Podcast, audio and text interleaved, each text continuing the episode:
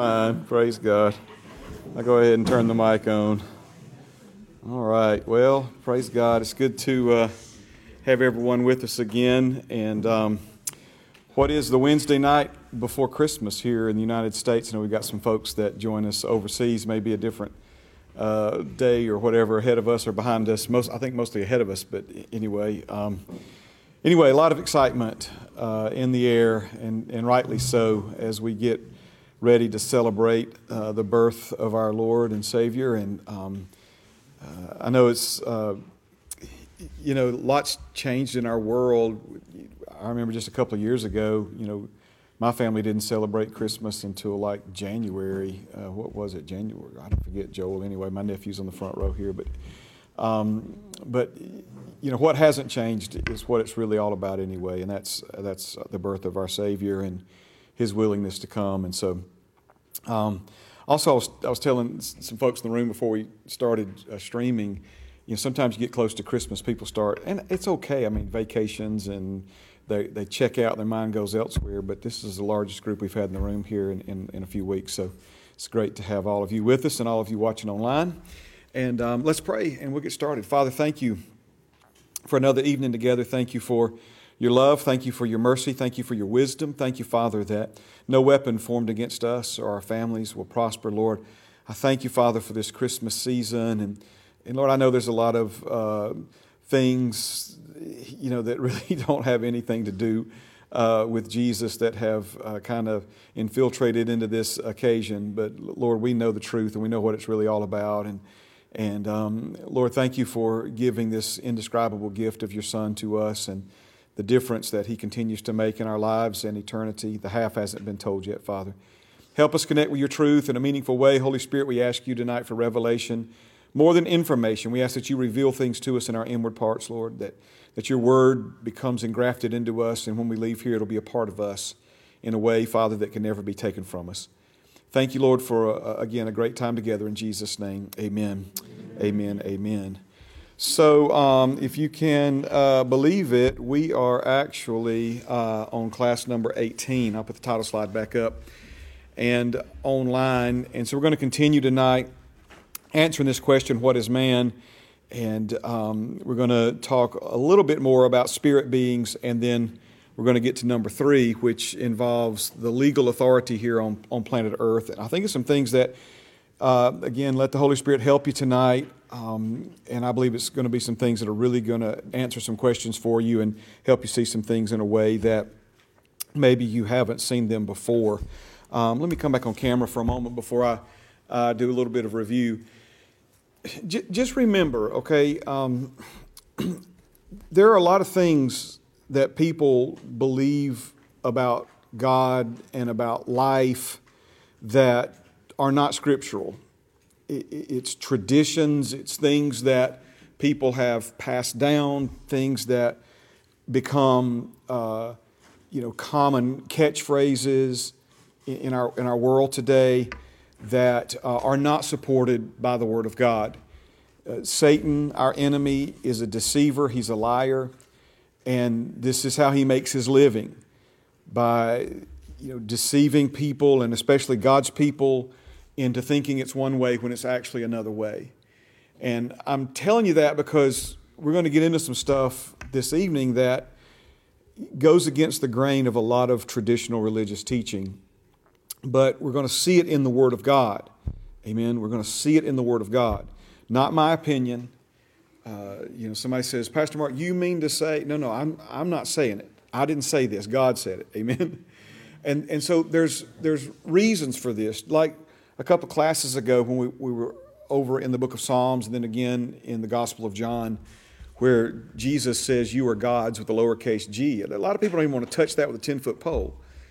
Uh, but there was, why is it in there? Why is that in the Bible? What, what is God trying to say to us about that?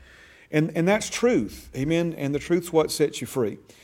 Think of it this way um, truth breaks chains. Amen. Truth breaks chains. And strong chains need strong truth. Strong chains need strong truth. And so the devil never wants you to know anything about God. He never wants you to know anything or hear anything that God ever said. And if you do hear something that God said, he's going to come immediately and try to steal it from you. okay? Because it's easier for him to do what he's trying to do uh, in and through your life, uh, the less you know uh, the truth and, and the, and the wisdom of God. But then there are certain things that, and in the Old Testament, it's it talks about ankle deep water, what waist deep water, neck deep water, then water's deep enough to swim in. And so it's it's the deeper things of God that that we need to continue to move into, not so we can be all intellectual and uh, you know try to impress people with how brilliant we are. It's, it's, it's not about that. It's it's the deeper truth, the stronger truth, if you will, that uh, breaks the chains. You got any guitar players in the room? Anybody play guitar in the room? Okay, that's nobody. I got my hand raised, but I don't play one. Uh, anybody ever heard someone tune a guitar? Okay, and so they get out here on this end and they start ding, ding, ding, ding, and, and they're tightening the string, trying to trying to bring it into into tune. And of course, you know what's going to happen if they if they over tighten it, it's it's going to break uh, that string. And if you look at the earthly ministry of Jesus, he kept increasing uh, gradually, incrementally, the truth that he presented to people. Uh, because what he's trying to do is, is break the chain without offending them. Because it's a fine line, right? We see there were things Jesus preached that offended a whole bunch of people and they walked away and, and as far as we know, never received, never heard for themselves the truth that would have made a completely different outcome for their lives.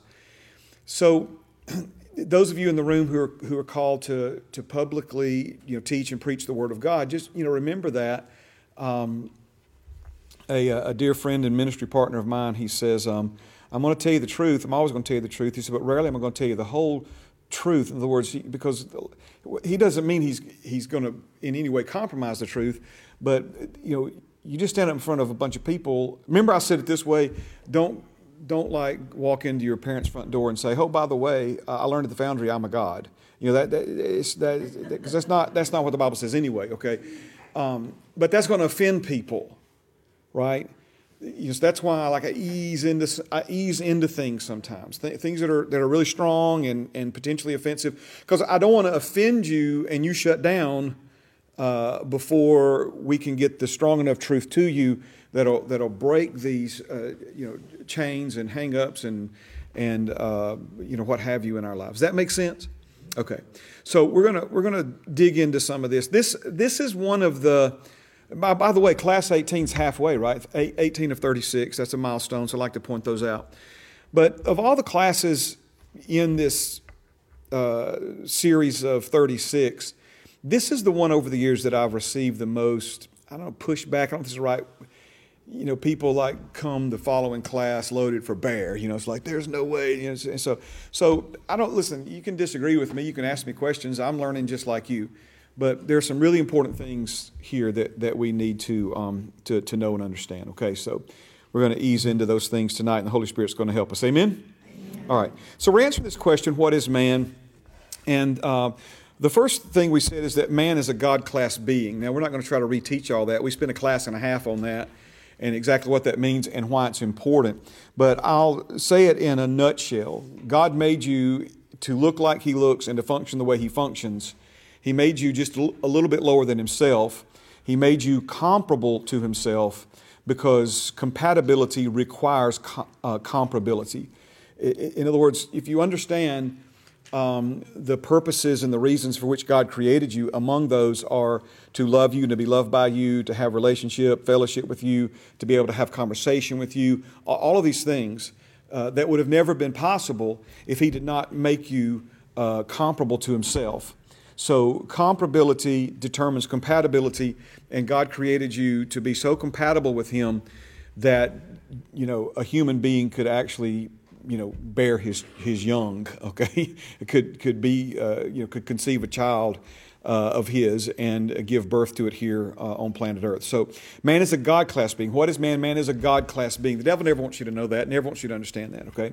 Then, uh, number two, the one we started on last week is that we said that man is a spirit being. Man is a spirit being. And this one, and I, will just be real honest with you, okay? I've, I've been knowing this, teaching this, renewing my mind to this for many, many years, but it still at times can be a challenge for me to think of myself according to the Word of God, according to the truth, that I am a spirit being that has a soul that lives in a body. Okay? So, again, man is a spirit being. We are not physical beings trying to have a spiritual experience. We are spirit beings experiencing a physical reality. Um, I've got a, I've got some sermons. I don't know when I'm going to uh, get around to preaching them. I, am excited about preaching them. I just the Lord's had me kind of focused on some other things. Usually that means one of two things: that there's more to all this that I know right now, and so it's kind of on the back burner, simmering uh, un, until the appointed time, or the things that I'm preaching and teaching now are necessary foundations for those things. But I'll give, I'll give you just a, a, a brief glimpse into this. I don't know if you've ever uh, had to wear a cast, uh, like, you know, broken leg, broken arm, something along those lines. And so the idea is that, you know, you are uh, restrained because you're trying to operate and live with the restrictions imposed upon you by uh, a leg that won't bend anymore because it's in a cast or an, or an elbow or, or what have you. If, you if, if, that's, if you've never experienced that firsthand, then good for you and, and, and God bless you. Okay, when I was younger, I, I had broken some different bones, and so I, I do have that personal experience. And I know that may sound a little weird, but um, if you begin to think along those lines as, you know, you are a spirit, you are a spirit being, okay? And you live inside of uh, a physical body, there's coming a day when the restrictions that are imposed upon us by this physical body are going to be no more. Um, the tent that we live in now will one day be, uh, become a glorified body. This mortal must put on immortality. And the limitations imposed upon us because we're trapped, so to speak, you are trapped inside of a physical body um, and so in, this is Jesus, right? We're celebrating Christmas. When Jesus came to this earth, he's the eternal Son of God. And now he's he's learning how. The Bible talks about him learning. You think, how why did Jesus have to learn anything, right? Well, he, is, he's learning how to live as a spirit being with the limitations imposed upon him by a physical body. Amen. All right, I've probably gone too far down that road, but I, am just trying to help you see it from a little different angle uh, in, in the sense that you are a spirit being that has a soul that lives in a body. Satan always wants you to think of yourself as either a physical being only or at least a physical being first. Okay? And that's why we say it that way that, you know, a physical being trying to have a spiritual experience. If we start thinking about the mental part and the emotional part and, this, and even the spiritual part uh, uh, of, of, you know, just what the world calls token mentions or what I call token mentions by the world of these things, um, notice they're never put in the perspective of the driving factor. The Spirit's never the driving factor. It's just kind of along for the ride and, and has some part, you know, in, in your uh, well being, you know, uh, wholeness, you know, th- th- these kinds of, uh, uh, you know, Middle Eastern approaches and, and philosophical approaches and things of this nature, okay? But again, that's the devil trying to minimize what God has maximized, and that is you are a spirit being. So let me give you just a couple of verses that we, get, that we did not get to on, um, on last week. And uh, the first one is in John chapter 6, verse 63.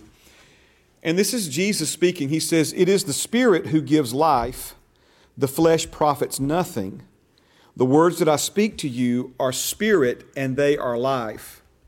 And this is John 6 63. I would recommend you becoming uh, aware of and familiar with uh, this verse.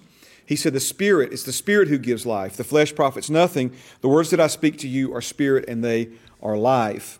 So even when we talk about the Word of God, Hebrews 4:12 says the word of God is living and powerful. It's living and powerful. It's more than just a book that you read. It's a book that reads you back. It's a book that you may not yet understand, but it's a book that understands you.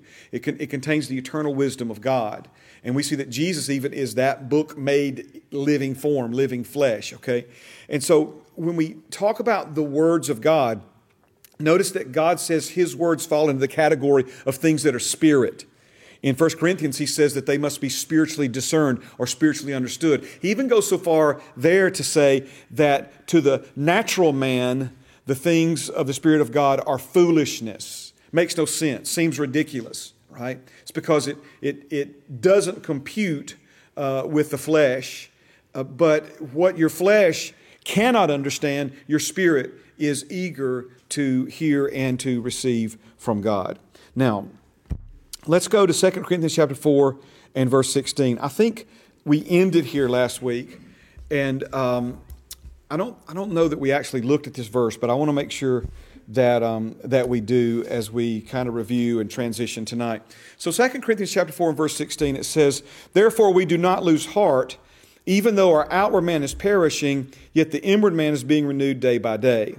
Now let's take, let's take the first part of this first where he says we do not lose heart. Losing heart would be you know becoming discouraged becoming frustrated uh, getting to a point that you're ready just to quit and walk away and go do something different instead of continuing to pursue uh, and go after the things that god has for you the life that god created you to live the purposes for which he created you to live. And, and of course if, if anyone ever had reason to, to quit or to uh, you know, uh, tuck it in early, it would have been the Apostle Paul.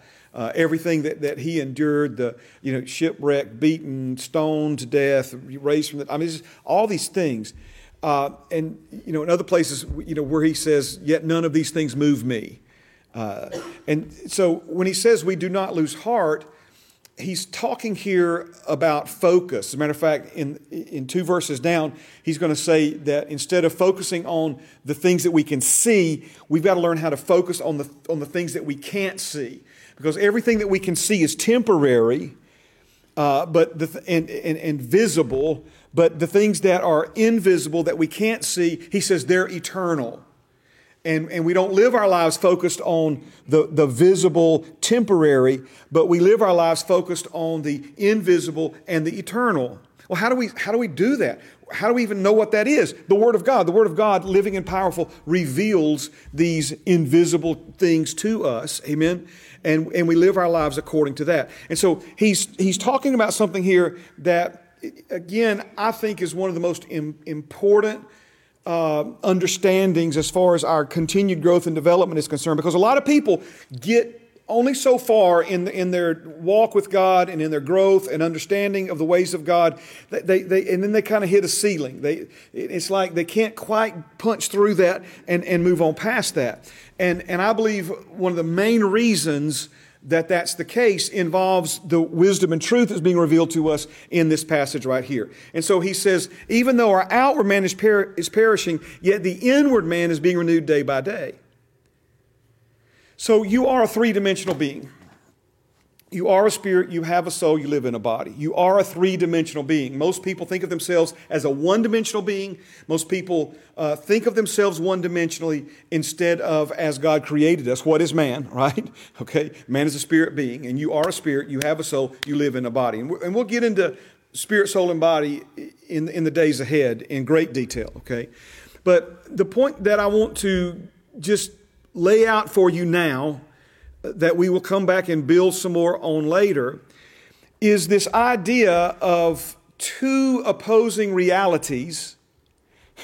Stay with me now. Two opposing realities taking place in the same person at the same time. It, it sounds like, you know, some science fiction. It sounds like there's no way this can be. Yet, right here, he's saying that there's one part of him that is in a slow state of decline, but there's another part of him that is in a constant state of, of increase, that, that is in a, in a constant state of renewal. And of course, we know that the inward part of, of, of, a, of a man is his spirit and his soul, also uh, known as the heart of a man. The heart, the Bible has a lot to say about our heart, does it not? So the heart is the combination of the spirit and soul. Okay, in the Greek, it's the word kardia. K A R D I A. We got drawings on all this. Again, I'm just giving you a little overview here. And that's the combination of the spirit and soul. And so he says that there's one part that's going this way, while there's another part going this way at the same time in the same person. See, we, we live in a world that, that you know, looks at the outward part of a person, and whatever that outward part seems to be saying, and, and you know, through uh, actions, behavior, what have you, we think that that somehow tells the whole story of a person. And according to the Word of God, it absolutely positively does not. So the outward man is perishing. At the same time, the inward man is being renewed day by day. Now, I want to I want to show you this on a couple of different uh, in a couple of different places. Okay, so Galatians chapter four and verse one. Look at this. Now, man, this is this is uh, fascinating. Okay, um, Galatians chapter four verse one. It says, "Now I say." So we'll talk about why he begins the verse that way. Now I say that the heir, as long as he is a child, does not differ at all from a slave, though he is master of all. King James Version says, though he be Lord of all. Okay? Now, let's talk about now I say. Because in chapter 1, chapter 2, chapter 3 of the book of Galatians, the uh, Holy Spirit, through the Apostle Paul, is laying out just line upon line, just layer upon layer. He's layering it in, truth upon truth, precept upon precept, understanding upon understanding. And he's building this undeniable case from the Word of God that we are now heirs of God because we've been born of God, that we've put on Christ, that we are now in Christ, that through the new birth we've received a new identity in Christ, that there's neither male nor female, there's neither Jew nor Greek, there's neither slave nor free. And I mean, he's building this thing in chapter 3 to this crescendo, right? And he says, so now, even if you're a non biological descendant, meaning, meaning you're not physically born of Jewish blood, even though you're a non biological descendant, of Abraham because you've been born of God's Spirit and incorruptible uh, word. You are now an heir of God, just like Abraham. All right? So he's presenting this again, like a Philadelphia lawyer, I mean, he's just laying it out, just right there, boom, boom, boom. He even talks about the curse, right? He says that that you know we, we were all under the curse of sin, but that Jesus came under that curse and lifted it off of us and carried it away so that the blessing of Abraham could now come upon the Gentiles, now come upon you and me. So he's laying all these things out. But the Holy Spirit, again, through the Apostle Paul, is anticipating the question that people are going to have, right? And that question goes something like this If I am an heir of God, if I am all of that that you're saying I am, then why am I having this problem? And why am I dealing with this issue? And why can't I overcome this? And why is this kicking my tail? And why can I why can't I pay my power bill? Why this? Why that? Right? In other words, they're like, okay, if all this is true, then why is it like this in, in my life reality? And so he says, now I say that the heir, right? Anticipating the question. Now I say that the heir, as long as he is a child, does not differ at all from a slave, though he is. I like the King James Version here again, though he be. Okay? Because we're not talking about doing now, we're talking about being what God, what, what God made you to be. Amen. Though he be Lord of all. So, so what he's talking about here, listen, listen now, he's talking about a ruler living like a slave.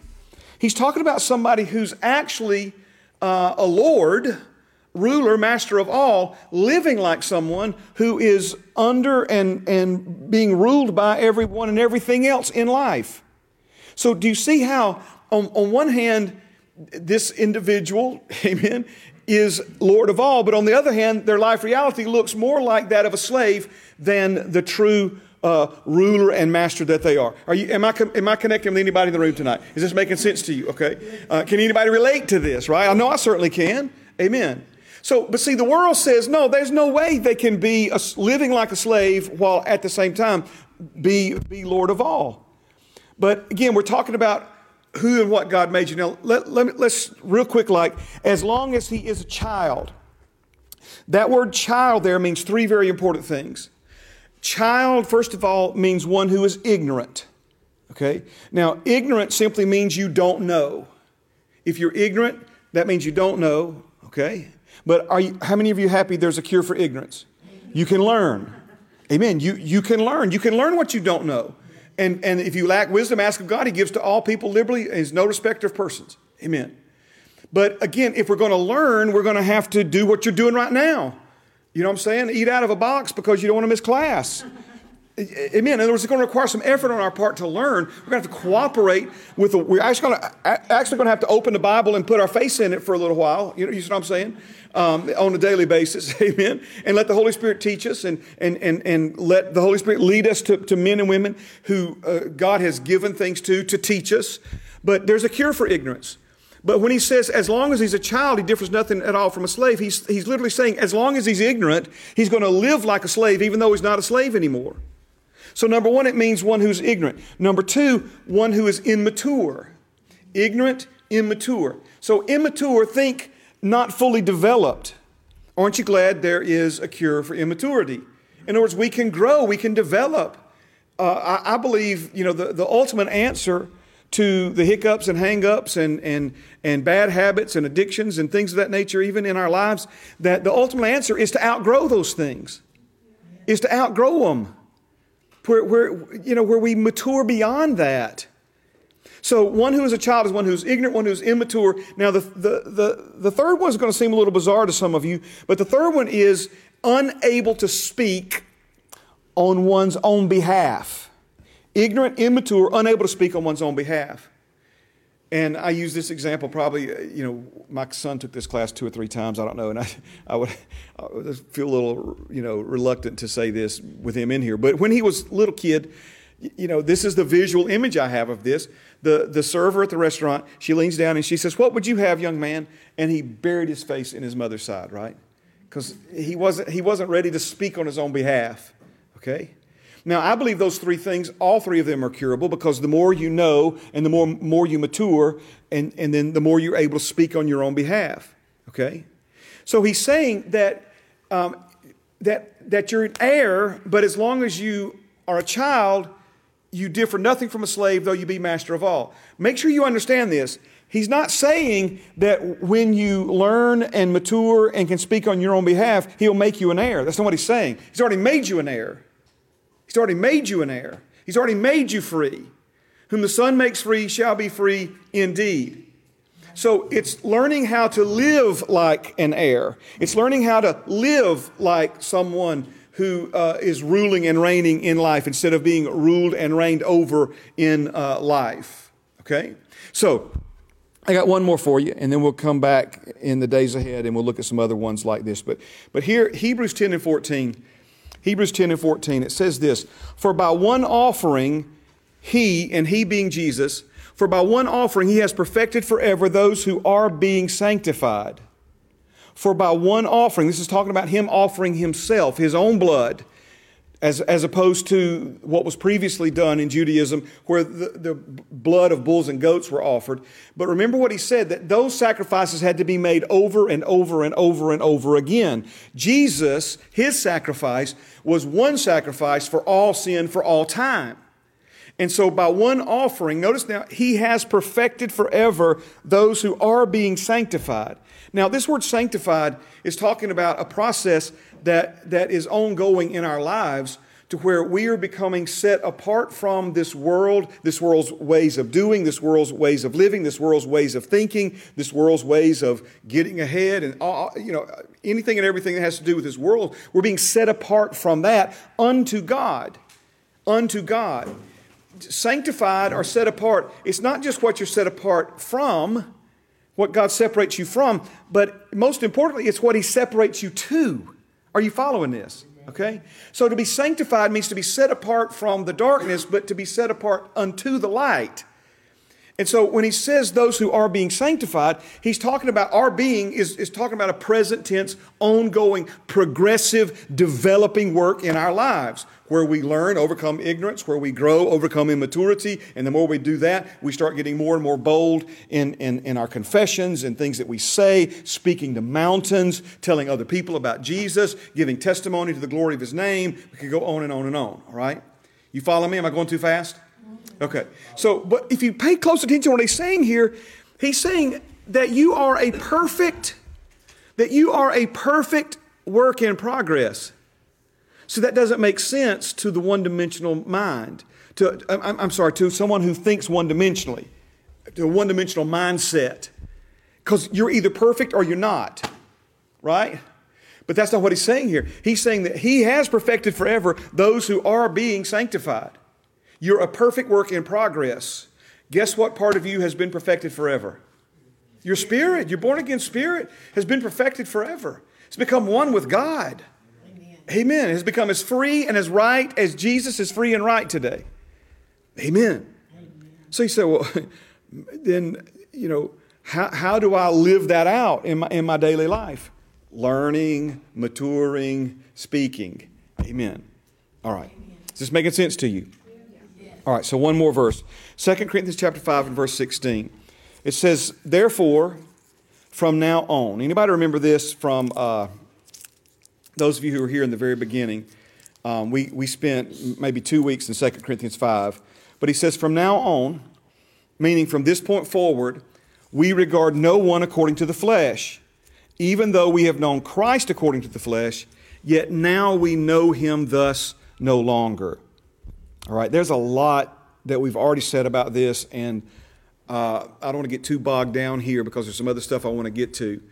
But the, the outward man, this outward part of us, it, it doesn't tell the whole story, at least not yet. Amen. This outward part of us doesn't tell the whole story.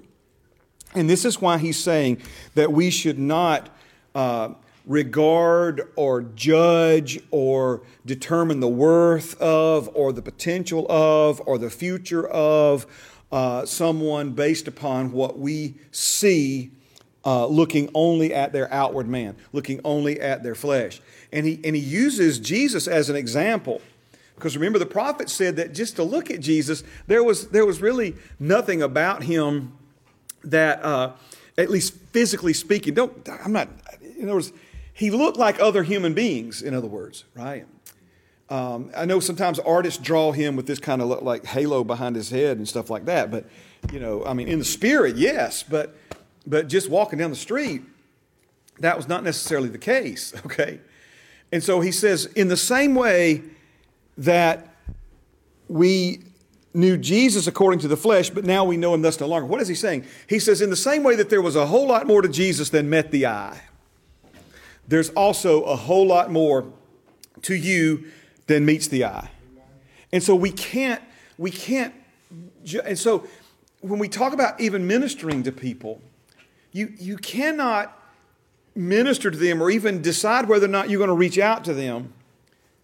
I, I, I had, a, I had a unique experience recently where um, someone just, it was a God divine appointment, right? where someone just all of a sudden, just unexpectedly, whatever, just began to open up to me, pour their heart out to me.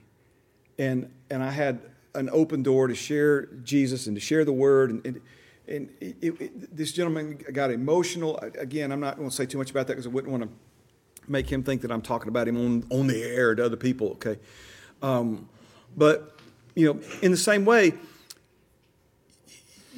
just looking at this individual, you would never think that, that that would have ever been anywhere near him or any thought that he had or what have you. And yet, th- th- that's what was going on inside of him. Are you seeing this? Okay. So, one last comment on this. When he says to regard no one according to the flesh, uh, that includes you. Do you understand what I mean by that? Uh, I, I'm, I'm not going to regard you according to the flesh. And with the Lord's help, I'm not going to regard me according to the flesh. Do you follow what I'm saying? Nor show yourself the same courtesy. Amen. Remind yourself that there is a whole lot more potential in you than, than you've ever realized. That you're capable of a whole lot more than, than you've yet to actually uh, uh, produce, amen, in this created realm. Jesus said the works that he did, you would do also, and even greater works because he went to his Father. That potential is in every born again believer. Well, praise God. All right, let's move on. You ready to move on? So, what is man? Let's look at let's look at another one now. Um, man is a God class being. That's number one. Number two, man is a spirit being, and then number three, man is the legal authority on earth. Man is the legal authority on earth. This is going to answer a lot of questions for you, so let's, um, let's allow the Holy Spirit to help us and, and, and open our eyes to some things. Um, I'm going to get a little bit ahead of myself, but because I'm, I'm feeling led to do this. You see, a common false belief among people today is that God is somehow a puppet master and everything that happens, good, bad, or indifferent on planet Earth, is somehow magically His will. And that's not true. That's not true.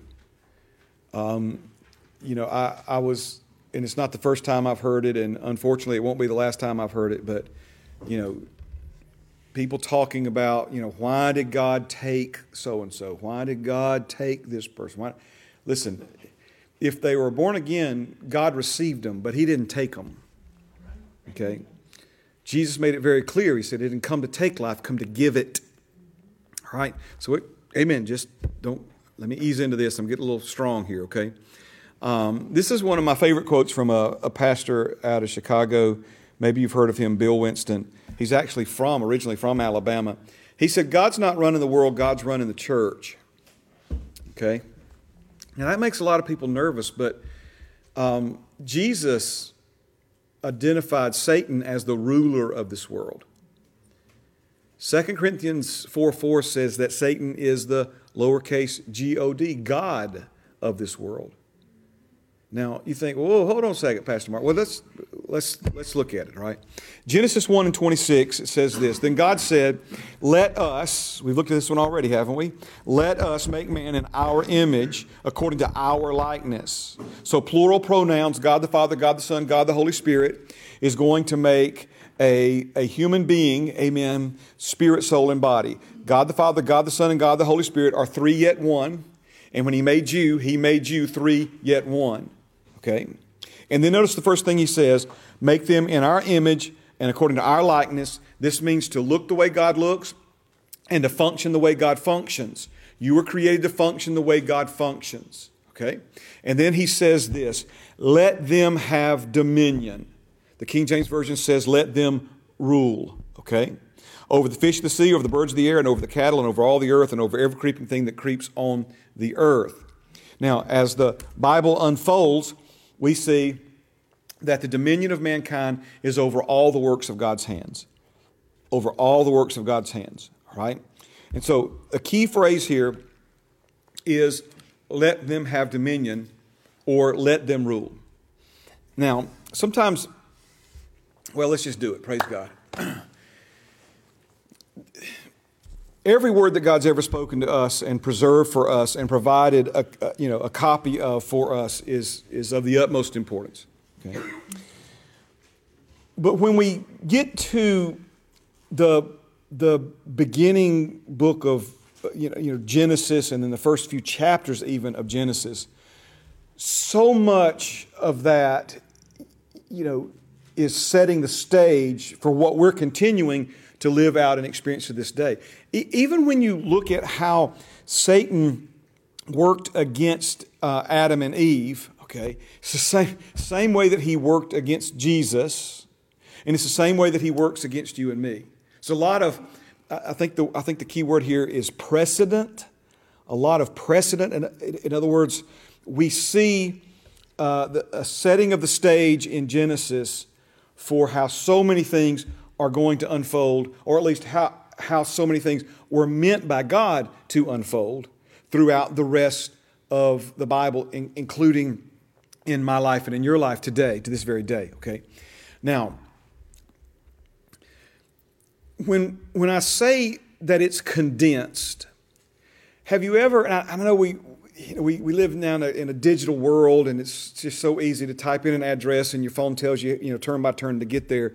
But have you ever looked at like a, a paper map of, of the world and somewhere down in, in one of the corners, usually the, the bottom right corner, there's something called a scale. And it's not a scale like how much the map weighs, but it's a scale that tells you something like maybe one inch equals 500 miles, right? So that kind of, you know, if you want to know how far it is from uh, Birmingham, Alabama to Fort Worth, Texas, you can measure it and get a rough idea. because that's the scale of, of the map. So I believe the scale of these first few chapters of Genesis is this statement right here. And he made the stars also. And he made the stars also. How many of you have heard that there are literally billions upon billions of stars? Um, things that we once thought were a star, we now know it's not a star at all, it's a galaxy of stars. We hear that, you know, we've discovered a new star. It's not that doesn't mean that star just uh, was created. It means that the light from that star finally reached the earth. That's how far away it is. And God knows every one of them. He created every one of them. But again, the Bible is not a book of creation. So when he puts in there, and he made the stars also, that ought to give us some idea of how condensed that these, these words are in, um, in this opening part. In, in other words, you, you can't discount a single one of them. So, like when I say, let them have dominion, and I, and I single that phrase out, you know, some people say, well, you're reading too much into that, Pastor Mark. Well, if the Bible didn't have anything else to say about it, then yeah, maybe I, maybe I am reading too much into it. But the Bible has a whole lot more to say about it that's introduced to us in a very condensed, in a very compressed way in, uh, in, in Genesis chapter 1 and verse 26. Let me see if I can say it another way. God created you to have dominion in your domain. He did not create you to be his slave or his servant. Amen? He didn't create you to be anybody's slave or anybody's servant for that matter. Are you, are you, are you, are you still what I'm saying here? He created you to, to co labor together with him. He created you to be his offspring in, in the earth. Amen. And he created you to rule and reign as his representative in the earth. Amen. So let's, let's look at this a little more. Psalm 115 and verse 16. Psalm 115 and verse 16. It says, The heaven, even the heavens, plural, we've talked about that, are the Lord's, but the earth he's given to the children of men. The heaven, even the heavens are the Lord's, but the earth he's given to the children of men. So he gave the earth to you and me. Now, we could take the time we want. We could take the time. There's other verses that clearly say that the earth is the Lord's and the fullness thereof. And so you're thinking, well, is the Bible contradicting itself? And the answer is no, the Bible's not contradicting itself. So, how are we then to understand this? It helps me to think of it as a lease agreement. The earth belongs to God, but He has given legal authority over it to you and to me.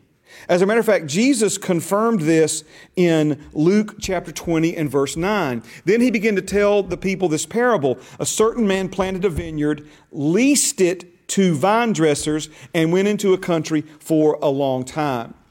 And then, of course, we know things are going to play out, but eventually he's going to come back. Amen. And, and, and reclaim uh, what has been his uh, all along. So when we talk about a lease agreement, if, um, and the, the Lord has really blessed our church, we have uh, some rental properties, some commercial rental properties. Uh, Pam and I, uh, over the years, have uh, been blessed to own some residential rental properties. And if you've ever owned a rental property, or have ever leased uh, a, a business or a home from someone, you know that if the owner needs to get in to that property to fix something for your benefit, they have to get your permission. Am I right about this? You follow what I'm saying? In other words, you got a problem. Uh, you you live in one of the houses that, that I own, and you got a problem with the furnace, and you need me to come fix the furnace. And even though I have a key, I can't just go into that house legally anyway, I can't just go into that house as I, as I please. In other words, I've got to get your permission to come to your domain, even though I own the house, you've been given legal authority over it. Are you seeing this? All right. So th- this is how we're to understand. Does the earth belong to the Lord? Yes, it does. But He has leased it, if you will. He has given you and me legal authority over this planet. There's coming a day when the lease will be up. Amen. And, and, and Father God is, well, it's going to be a new heaven and a new earth. Amen. He's going to, he's going to completely redo everything. All right. So as we begin to understand this, and sometimes I say this and I, I, don't want to mislead anybody by this statement, okay? But if this is true, and it's true, but if, if you're not yet convinced, then let's start with okay, if this is true, then what does this mean? All right, that, that's ultimately where I'm trying to get us to tonight. Um, again, so many people believe that God just does anything He wants to do, anytime He wants to do it, and everything that happens and everything that doesn't happen is somehow God's will on planet Earth. And, you know, we're not uh, smart enough to understand it, and one day maybe we will. Uh, and even if you don't, just tough cookies because He's God and you're not. And, and, and, and, and this is not the nature, the character of our Heavenly Father. This is not how He uh, operates and functions. Okay? So let's go to Luke 20. I'm sorry, Luke. Let's go to Psalm 24. Psalm 24, verses 1 through 10. Well, I get, I get excited about this because this is, this is important stuff right here, okay? Psalm 24, verses 1 through 10. I'm going to read it to you from the New King James Version. I'll probably make a little comments along the way, but then I'm going to read it to you from another translation that I think is going to really bring it to life for you, okay? It says this It says, The earth is the Lord's in all its fullness, the world and those who dwell therein. He has founded it upon the seas and established it upon the waters. Who may ascend into the hill of the Lord, or who may stand in his holy place? He who has clean hands and a pure heart, who has not lifted his soul up uh, to an idol, nor sworn deceitfully, he shall receive blessing from the Lord and righteousness from the God of his salvation. This is Jacob, the generation of those who seek him, who seek your face, Selah. Okay, now, verse 7, listen carefully. Lift up your heads, O you gates, and be lifted up, you everlasting doors, and the King of glory shall come in. Who is this King of glory? The Lord strong and mighty, the Lord mighty in battle. Lift up your heads, O you gates. Lift up, you everlasting doors, and the King of glory shall come in. Who is this King of glory? The Lord of hosts. He is the King of glory. Again, Selah. Now, Selah means to pause and think about it. So don't just rush through this. Think about what he's saying here. Think about what, what is being communicated and what is being revealed to us here. Now, the part to me that's so pivotal here is begins I mean all of it's important, to misunderstand me. But when he says, "Lift up your heads, O you gates." He's talking about gates with heads on them. He's not talking about a physical gate. He's talking about you and me.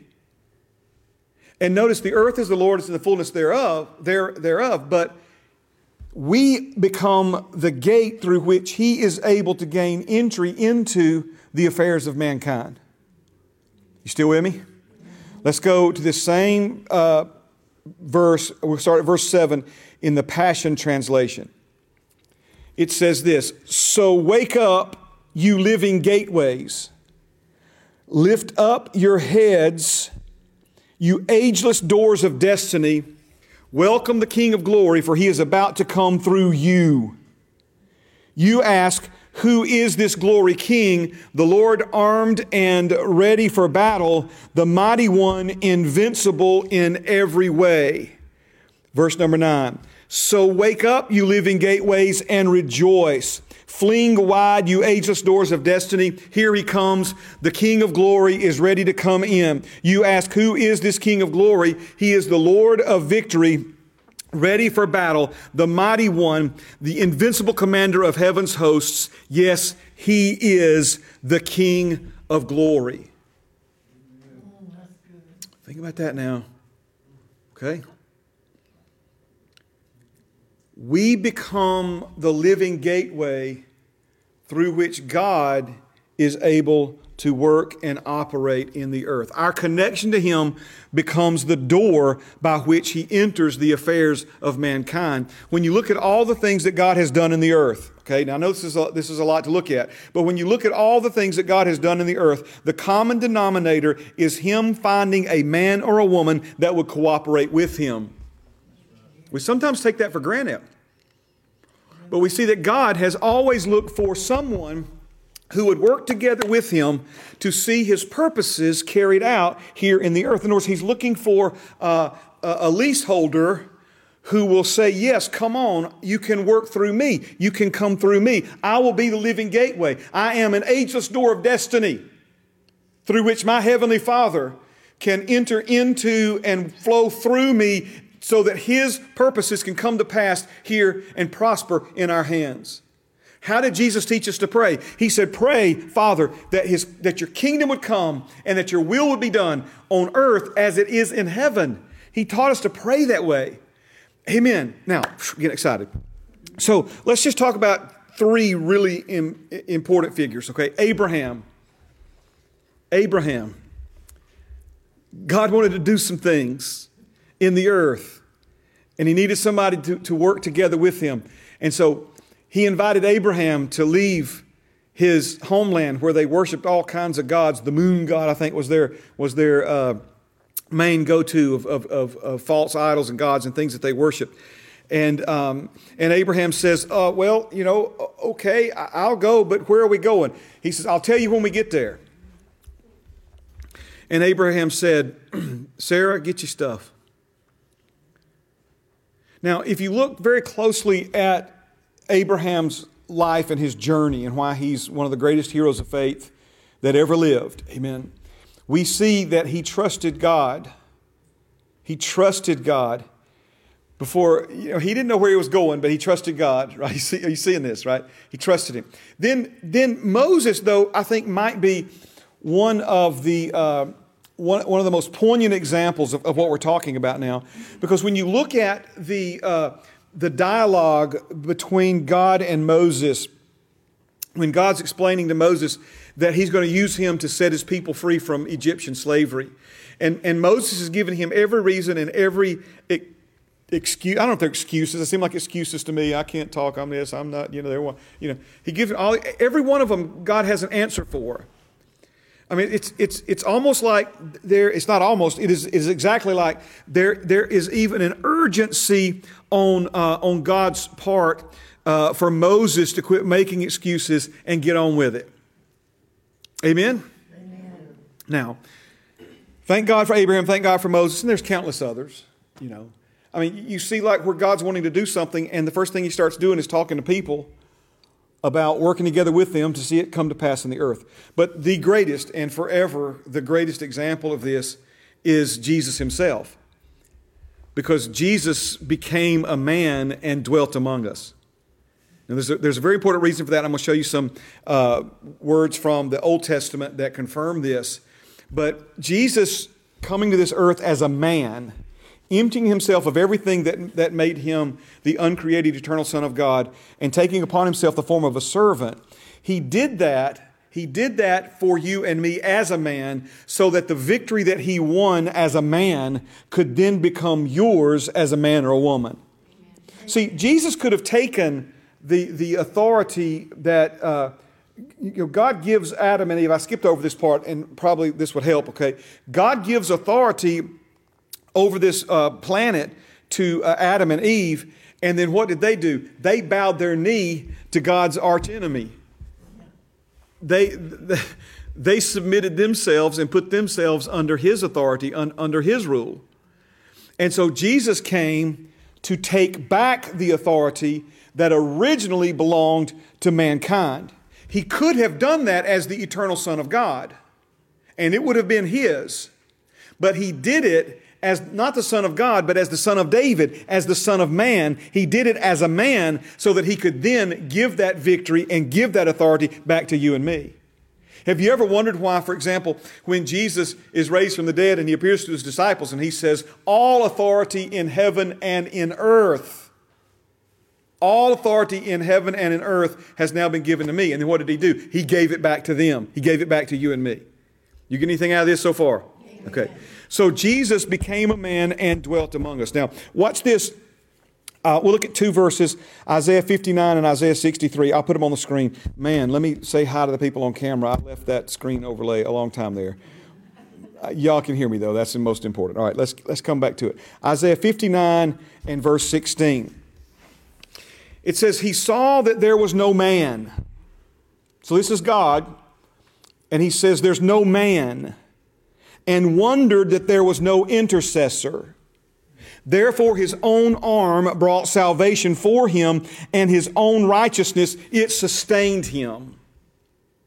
All right, let's go to 63 5, then we'll comment on both of these. Isaiah 63 and 5. He says, I looked, but there was no one to help, and I wondered that there was no one to uphold. Therefore, my own arm brought salvation for me, and my own fury, it sustained me. So, what is he saying? He looked and there was no man, and wondered that there was no intercessor. What is he talking about here? He's looking for a Daniel. He's looking for somebody on planet Earth who will cooperate and work together with him to see his will carried out on this earth. And we see that there have been times throughout human history where God looked for someone to cooperate with him so that he could get something done that he wanted to see done on this planet, and there was nobody to intercede. There was no man to cooperate or work together with him. And so this is why he says, Therefore, my own arm brought salvation for me. In verse uh, 59, verse 16, therefore his own arm brought salvation for him, and his own righteousness it sustained him. What is he saying? He's like, you know what? I can't, I can't find a man that, that, that'll always be there, uh, you know, for me to work with in the earth. So I'm going to send Jesus to become a man. Amen? I'm going to send Jesus to become a man. And we are members of his body, are we not? We are his ambassadors on this planet, are we not? We're in this world and we're not of this world which means now Father God has some people on this earth that He can work with and work through and work together with to see happening on this earth what He desires to see happening here on this earth. Amen? Amen? Okay, let me keep going here. Praise God. Luke chapter 10. Let's go there. Luke chapter 10. We'll look at verses 1 and 2. So a little different tonight, got a little different flavor. We're laying some groundwork. We're doing a little plowing, doing some planting, breaking up some fallow ground, weeding out some things that need to be weeded out, some, thoughts, some thoughts that we've had that, that, that don't line up with Scripture. And uh, you say, Pastor Mark, I'm still not convinced. Well, just hang in here. I'm, I'm far from finished, all right? Now, Luke chapter 10, verses 1 and 2. It says, After these things, the Lord appointed 70 others also and sent them out two by two before his face into every city and place where he himself was about to go. Then he said to them, The harvest truly is great, but the laborers are few. Therefore, pray the Lord of the harvest to send out laborers into his harvest. Now, based on what Jesus is saying, does the number of workers affect how many people are reached? the, answer is yes. If you got five people doing the, the work, then you're going to get the results of five. And five people working together with God can get a lot done. Don't misunderstand me, okay?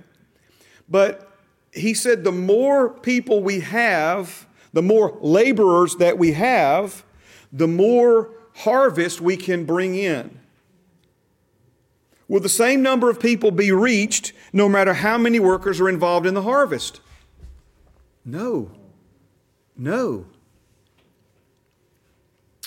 my uh, wife's uncle, he's in heaven now, went to, went, went to be home with the Lord um, this year.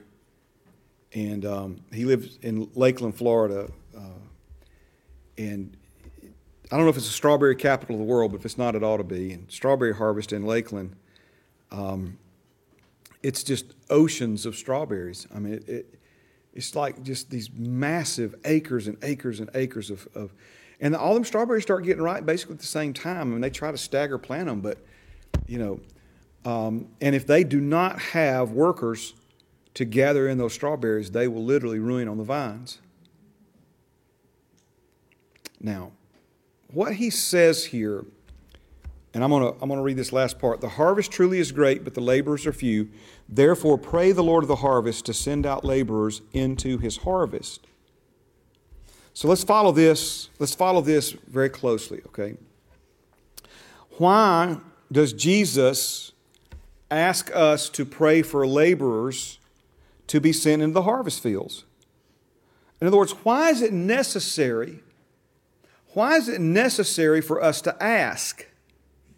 If there is a need, why doesn't God just go ahead and send the laborers whether we ask Him to or not? Uh, again, I'm, I'm think with me. Holy Spirit, help us. In other words, it's like if if God can just do anything He wants to do, anytime He wants to do it on planet Earth, He doesn't need me and you to ask Him to send laborers into the harvest. I mean, if it's a need, God, just go ahead and do it, right? So think about it for a moment. The harvest is His, the laborers are His, but the field where the harvest resides and the responsibility for the harvest is ours. Come on now, we got to get hold of this. The people who need to be reached are His in the sense that He created them. And the laborers who would go and reach those people are His. But the field where the people who need to be reached are located, that's ours. And the responsibility for reaching those people, it's ours. So he's not just here to kick you aside and truck you over and do whatever he wants to do. It's not how God operates. He's not that kind of landlord. So he says, Would you please pray for more laborers? Would you please pray that my Father would send more laborers? Because the more people that we have rolling up their sleeves and doing the work of the ministry, the more people we're going to be able to reach to bring glory to my Father. Much fruit is what glorifies our Father. So, this is what we see in Scripture this concept of being a co laborer together with God, to be in partnership with God, to be a part of the family business with God.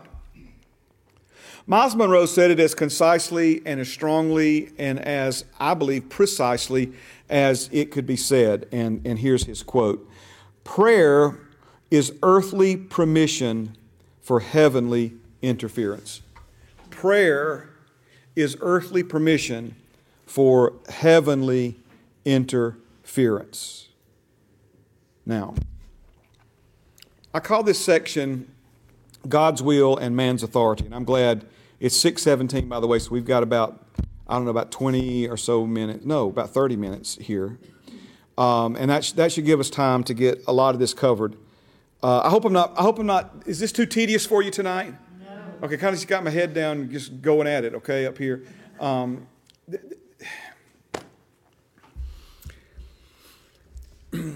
for those of you who are, are new to the class, thank you uh, for being here. Thank you for taking time out of, out of your uh, busy day to, um, to give this time to God and, and open up your heart to let Him uh, show you some things and teach you some things and, and reveal some things to you. One of the things that, that we've covered is that Satan's strategy against us involves an effort to trivialize us. Uh, he, he, never, he never wants you to understand your importance. He never, he, Satan never wants you to understand your role in God's plan uh, for this earth. And, and he, he never wants you to think of yourself as having anything of value to offer. And, and, and I mean, we can just go on and on you know, with this. And, but this, that's why there's so much resistance around this subject and, and this topic. And, and a, a lot of it has to do with so many of God's people hear the word responsibility and they think it's a bad word. You know what I'm saying? We, we run from responsibility. We shun responsibility. We dodge responsibility. And it's, it's so much more convenient to just blame God for anything and everything that happens instead of actually considering the consequences of our own choices and actions. Here, here's one way that, and I don't have a slide on this, but this is one way that, that I've said it for years, okay? Things are better when we pray. Anybody believe that? Things are better when we pray. All right? Now, watch this, though. I'm, I'm, I'm, gonna, I'm going to pull a fast one on you, okay? If things are better when we pray, then they're not when we don't. They can't be better when we pray and better when we don't. Are you following me? But see, that's the lie the devil's trying to, to, to, to, to pass along to everybody. That it's going to turn out however it's going to turn out, whether you pray or not. People are going to get saved whether you tell them about Jesus or not. You, know what I'm saying? Those folks, they're, they're going to either come to Jesus or they're not, whether you give any money towards missions work or not. Well, see, he's, he's lying to you. See, it, it, it can't be better when you give and better when you don't. Either your giving makes a difference or it doesn't. Either your prayers make a difference or, or, or they don't. Are, are you seeing this? Okay? And but see, the, the, the, devil never wants us to think of it in, in those ways because that's what I mean by the trivialization of man. That whether you pray or not, it's going to turn out how it's going to turn out. God's going to do whatever God's going to do, whether you say anything about it or not, whether you do anything about it or not. That's not true. So things are better when we pray, yes, but things are not when we don't. Now, I'm not, I'm not trying to put anybody on, on any kind of guilt trip. I'm not trying to, uh, you know, put some heavy weight on you. Uh, Brother Don and I were talking, you know, after church the other Sunday. He said one of the first lessons he learned is that God's yoke is easy and his burden's light. So if it's hard and heavy, it ain't God. And so I'm not, I'm not trying to put something hard and heavy on you, but there, there is a, a certain responsibility that we have, and Jesus spelled that out to us in, in plain speech, in parables, in examples from the Old Testament of both good and bad examples. And so we, we see all this laid out for us and spelled out for us in, in the scriptures. Okay. So what we do makes a difference. I know that sounds so simple and so basic, and it's like a duh, Pastor Mark, of course, okay? But but do we do we are you understand what I'm saying? So this means then that we can do more and make a bigger difference. Amen. Amen. So things are better when we pray and and, and they're not when we don't. So I call this I call this section God's will and man's authority. All right. So notice what, what we're establishing here is that you know we have God's will, what God desires. When we hear God's will, just, just remember, I don't want you to get so caught up in, in this, you know, the, the mystery of God's will. What we're literally talking about here, God's will, what God desires, what God wants, what God wants for you, what God wants for your family, what God wants for His people, what God wants for His church, what God wants for this world. God didn't just send Jesus to the, to the Christians. He sent Jesus, God so loved the world that he gave his only begotten Son. When Jesus bled to death naked on that cross, he did it for the sins of the entire world. The, the iniquity of us all was laid upon him. He paid for every sin. Those who have called upon him and received the gift of salvation, and those who have not done it yet. This is, this is the heart and the love of our, of our Heavenly Father. And, you know, when it comes to specific things in our lives, like us, us being not only having our needs met, but us prospering financially, us, us prospering in our relationships, in, in, in, in, as parents, as, as husbands and wives, as children, as friends, uh, as, as different, you know, uh, employee, employer, all, all these different, uh, you know, relationships that we, that we have in life. God's desire, God, He has a lot to say about that in the scriptures. Amen. That's, that's some of the very powerful teaching that comes through the Holy comes through the Apostle Paul by the Holy Spirit. He talks about the relationship between, between parents and children. He talks about the relationship between husband and wives. He talks about the relationship between employee and employer. Both sides of it. So all, all these things are, are, again, very important. So when we talk about the will of God for your life, we're talking about, according to Romans 12, the, the well pleasing, all, uh, the beneficial, well pleasing, all encompassing will of God for your life and then because we are uh, co laborers together with Him, um, you're partnering with Him, I'm partnering with Him. So, how then do we partner with one another to help one another? Uh, it's, it seems like part of my destiny in Father's kingdom is to help other people find their destiny in Father's kingdom and then help them, serve them uh, to, to the point that they're actually actively fulfilling that destiny in Father's kingdom. And, and I get really jazzed up about that. So uh, uh, when we talk about the will of God, we're talking about what God desires, what He wants to see happening. How about this one? God's desires and will for your health. Can we just get it nailed down once and for all? God wants you healthy. He wants you well. That Jesus took stripes on his back so that your physical body could be healed. And that uh, even consequences from abusing your body are not your cross to bear. Jesus bore that cross for you. He carried the, the, the, the, penal, the, the penalty, the penalty and the punishment for your sin. And, and the devil would have you punishing yourself for, for what Jesus has already been punished uh, on your behalf uh, uh, for you, uh, for your sin. So when we talk about the, the will of God, we, you know, there's a lot of people who are very confused about what God desires, about what God wants, and about who God is and how God operates. And there's a lot there that we need to understand. And we've talked about a lot of that, and we'll continue to do so as we work our way through these things. But in this particular conversation, we're talking about how God's will is um, you know, positioned alongside your authority. Because clearly God has given us authority. And so, how does God's will and our authority either work together to, uh, for mutual benefit? Amen? Or how does our authority potentially work against God's will and cause us to miss out and Him? You, you do know that you have the right, you have the authority to say no to Him and never experience or enjoy anything that He paid the ultimate price for you to experience and enjoy. You have that kind of authority. I mean, just because it's God's will, everybody say, let me, let me just give it to you straight, okay? If God was ever going to make anybody do anything, He would make people get saved.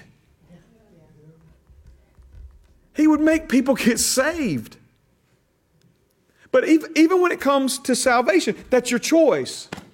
And, and as much as it is His will for you to receive the remission of sins, the complete removal of your sins to never be held against you again, as much as it is His will for you to be baptized and receive power from the Holy Spirit of God and speak in unknown tongues and operate in the gifts of the Spirit, as, as much as it's His will, and, and, and He paid such a high price just to give you and me the opportunity to, to experience these things and, and to live these things out in our lives, your, your authority, you, you can say no and shut it down and, and turn your back and walk away. And he's not going to grab you by the back of the neck and force you to do anything. See, a lot of people, they don't, they don't like to hear that, but, but that's, that's just the reality of it. So let me, let me make two statements here, and then we're going to, in the time we have remaining, then next Wednesday we'll pick up where we left off in, in this discussion. But two things and this is more than opinion. This is more than something we're just, you know, here to debate. No, no. what does the word say? Okay. So, number one, not everything, not everything that happens is God's will. This idea that everything that happens on planet Earth is God's will, good or bad, that's not true. All kinds of things happen today on planet Earth that were not God's will things that God did not want to happen, things that God did not desire to happen, things that God did not plan on happening. Are you hearing me? Okay.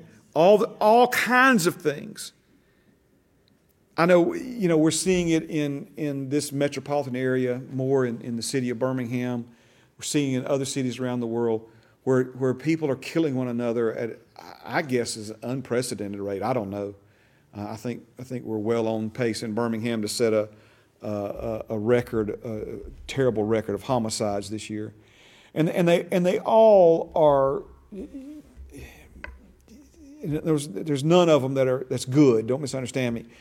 But, you know, this is, I think, the second time this year a small child asleep in his or her bed. Did y'all hear about that one? Little boy asleep in his bed, drive-by shooting, shot and killed. And, and I, I haven't seen it, so I don't know, and I don't know this family, and I'm not trying to you know, but how many times in situations like this have we heard Why did God take him? Why did God? Man, that wasn't God's will. That wasn't God's handiwork. That wasn't God's business.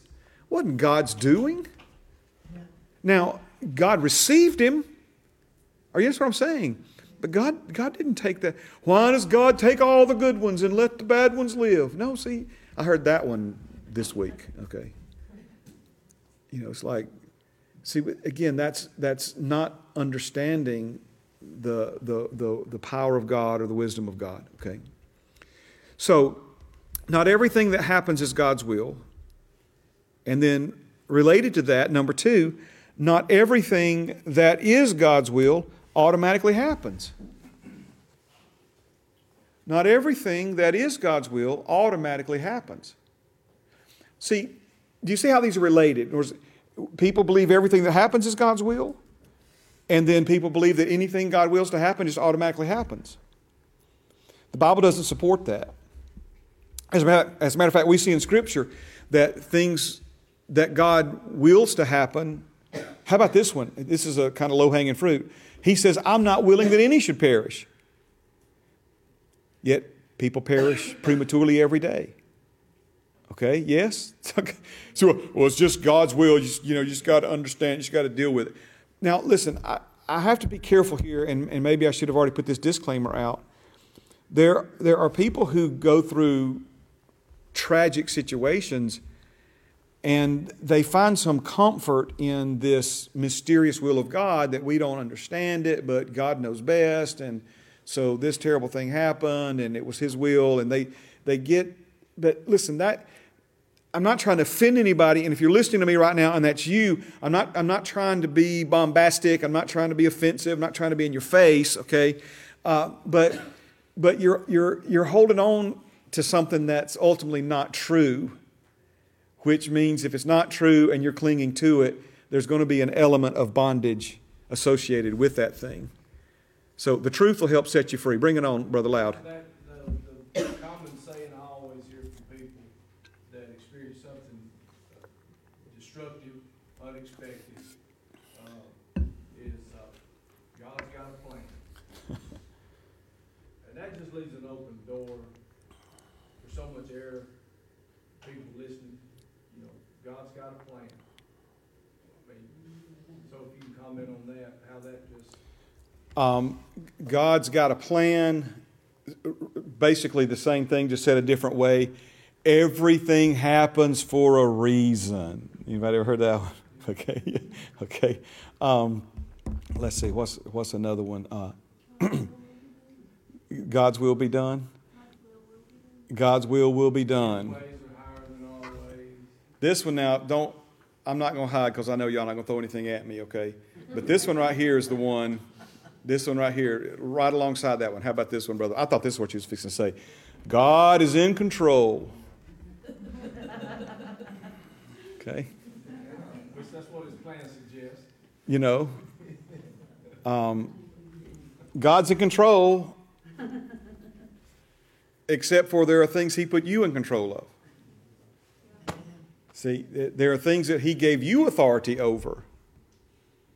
Are you with me? Now, in a larger sense, in a larger sense, there's, you know, there is a, a, a timetable. Things will not always be as they are right now on planet Earth. Are you hearing me? Okay. It's, love will one day rule this planet. And if, you, if you're born again, you're going to rule it with Him. Amen. They will not always be as they are right now. So, in, in, a, in a broader sense, there is a, there's a timetable, and, and there's coming a day when the director is going to say cut, and he's going to enter stage right, and we fix to change everything, okay? But that's not right now. So there are ways that you could take God is in control and make a biblical case for it. But 99 times out of 100, when I hear somebody say God's in control, it's something's happened of a negative nature that they don't understand, and they're trying to make sense out of something that's senseless. Thugs riding by a house and shooting a 12 year old boy in his bed. The thief comes to steal, kill, and destroy. You'll never make sense out of something that's senseless. And that's, that's what religion tries to do, and it tries to spiritualize, uh, um, you know, uh, everything. Go back to the first one you said. I'm sorry, brother. Um, God's in control. God's got a plan. Okay.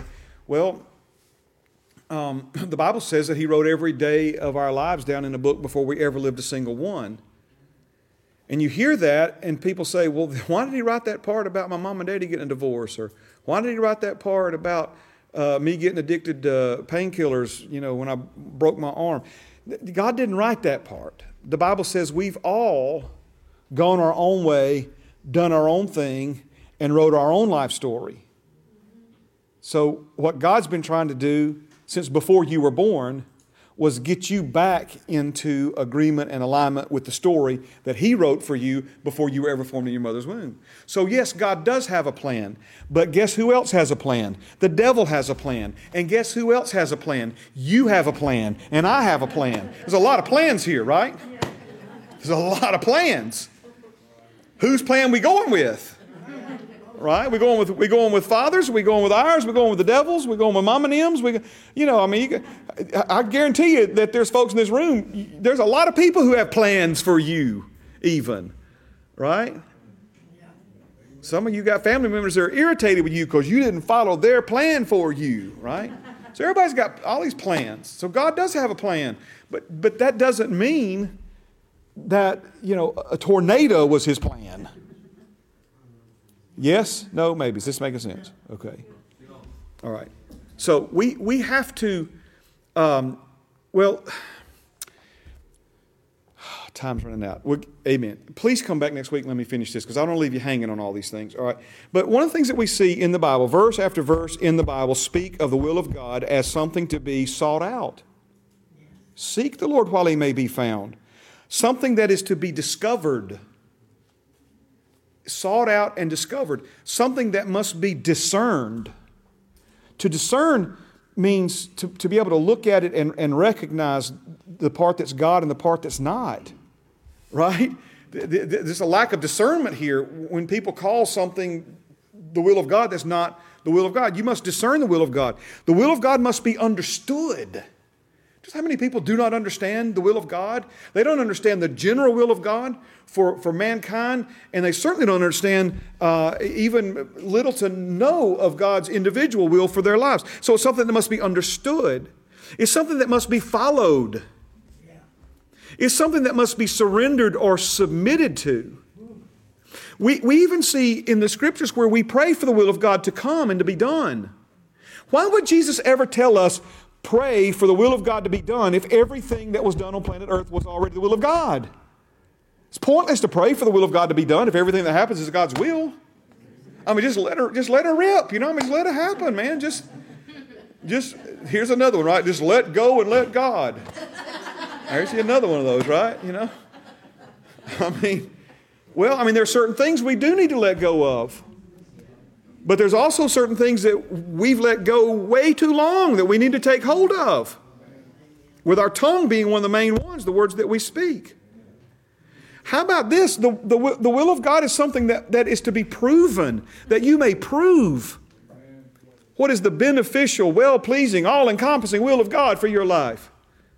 God wants you to become a living sacrifice so that you can become living proof of a living God. He wants to prove to the world that it pays to serve Him, it pays to know Him, it pays to live for Him, it pays to trust Him, it pays to believe in Him, and He wants to make an example out of you to the whole world of what a life looks like that's surrendered to Him and to His plan and to His will.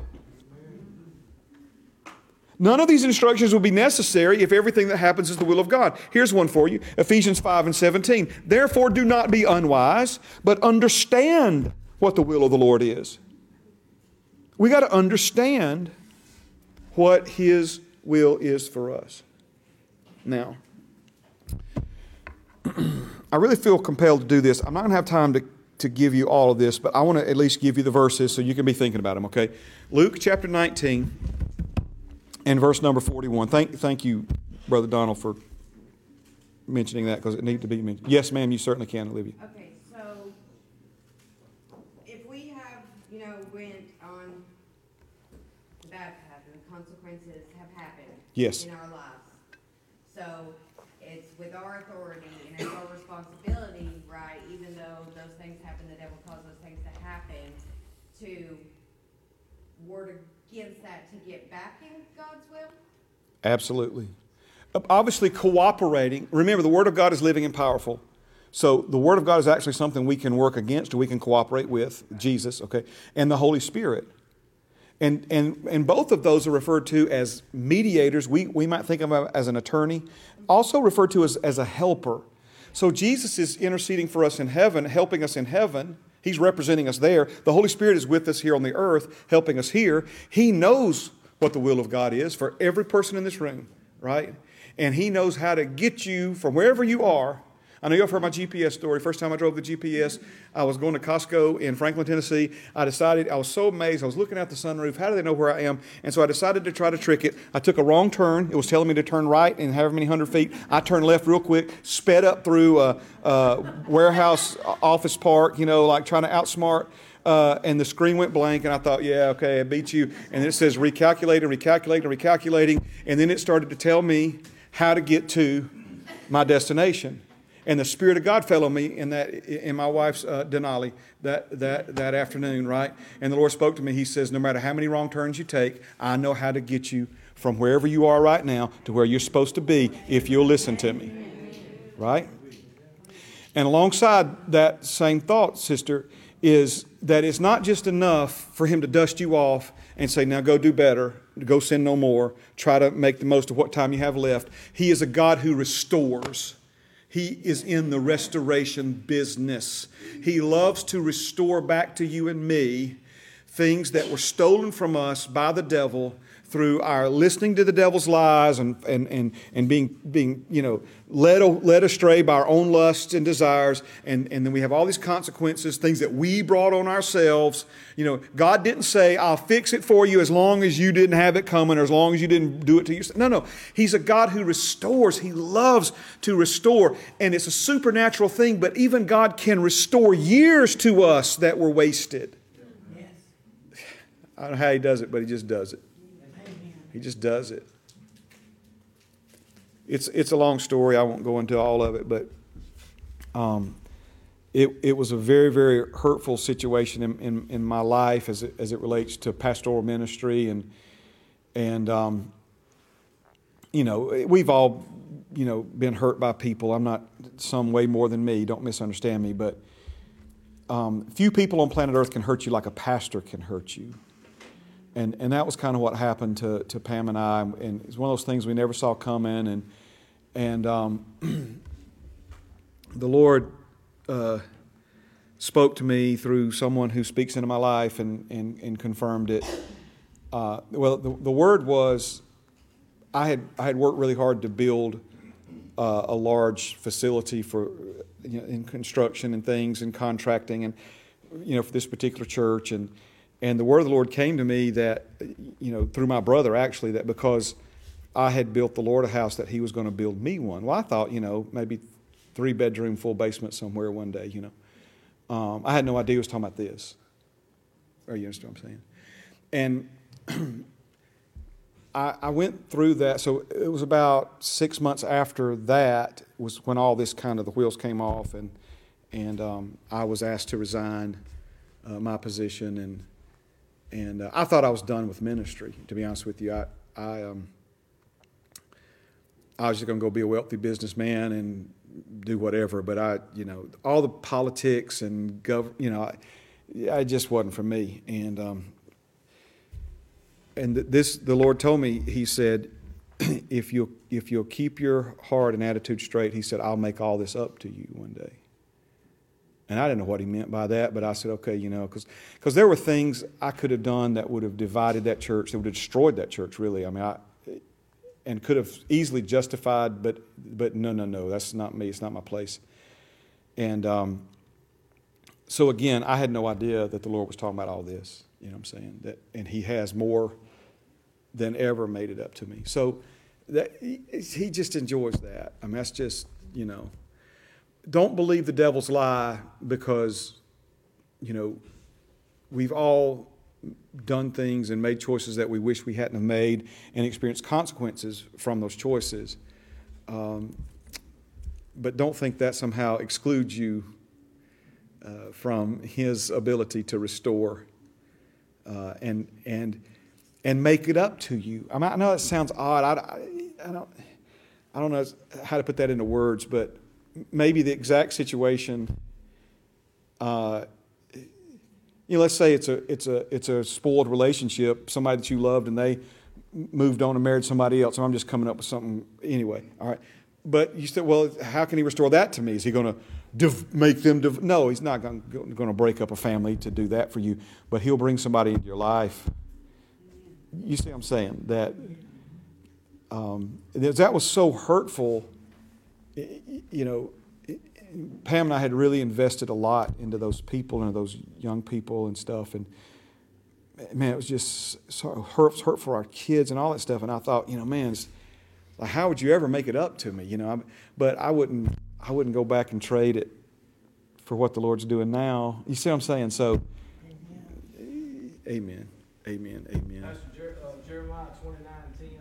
Come on with it. If, when she was just talking about, you know, the mistakes we made, this is an example of God's people being held captive by foreign nation out of their own, you know, misconduct. It says, for this is what the Lord says, when seventy years of Babylon is complete, I will attend to you and will confirm my promise concerning you to restore you to this place, for I know the plans that I have for you. This is the Lord's declaration, plans for your well-being, not for your disaster, to give you a future and hope. You will call on me and I'll come, and you'll pray to me and I'll listen. You'll seek me and you'll find me. You'll search for me with all your heart. I will be found by you. This is the Lord's declaration. And I will restore your fortunes and gather you from all the nations and places where you were banished. This is the Lord's declaration. I will restore you to the place which you were deported. Amen. That's what he said. That's what he said. That's what he said. So, um, let me just give you a little brief overview. I won't read all these verses, but in Luke, the 19th chapter, Jesus is coming into Jerusalem for the last time, at least on earth as a man. When he, when he leaves Jerusalem this time, it's going to be with a cross on his back. And a lot of the movies and even maybe passion plays that you, dramas that you see, he's on the back of that donkey and he's waving to the crowd like a politician, but that's not what the scripture says was happening.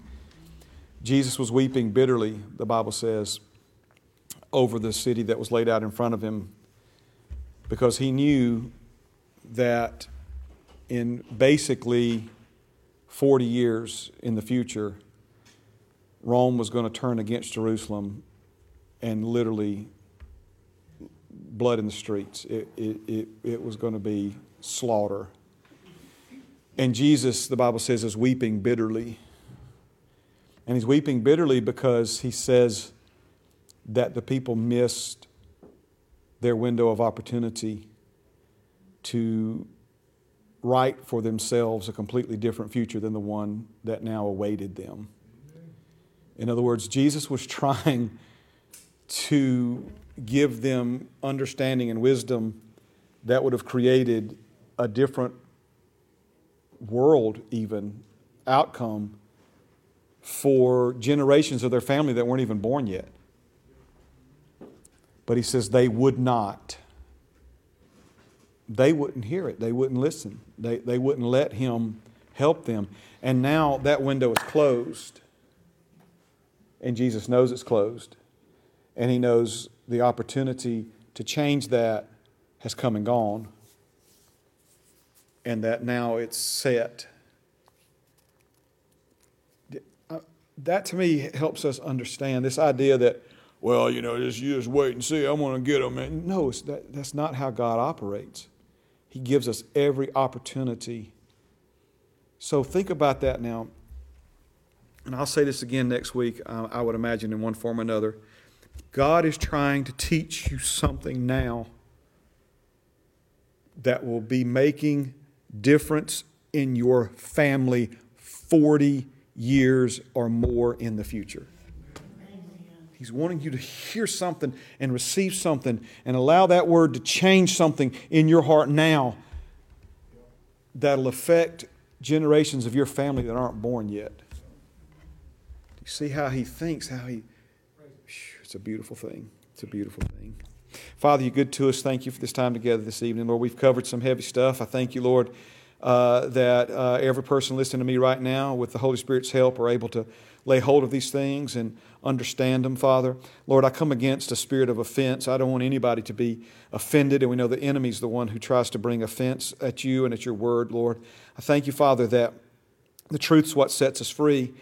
And, and Lord, um, the truth brings and opens the door for your healing uh, to flow, Lord, in, into every area of our heart, every area of our, our mind, our emotions, Lord, even our bodies, Lord. The, the, the stress and, and unforgiveness and bitterness, these things are, are affect us on so many levels. And Lord, there's just a lot going on with what we've talked about this evening. And I thank you, Lord, for, for uh, the spirit that gives life.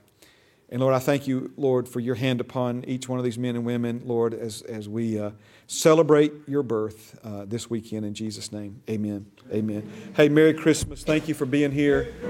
Good things coming to you and to yours. And we will see you next Wednesday, if not before. I'll see some of you on Tuesday morning next week. Praise God.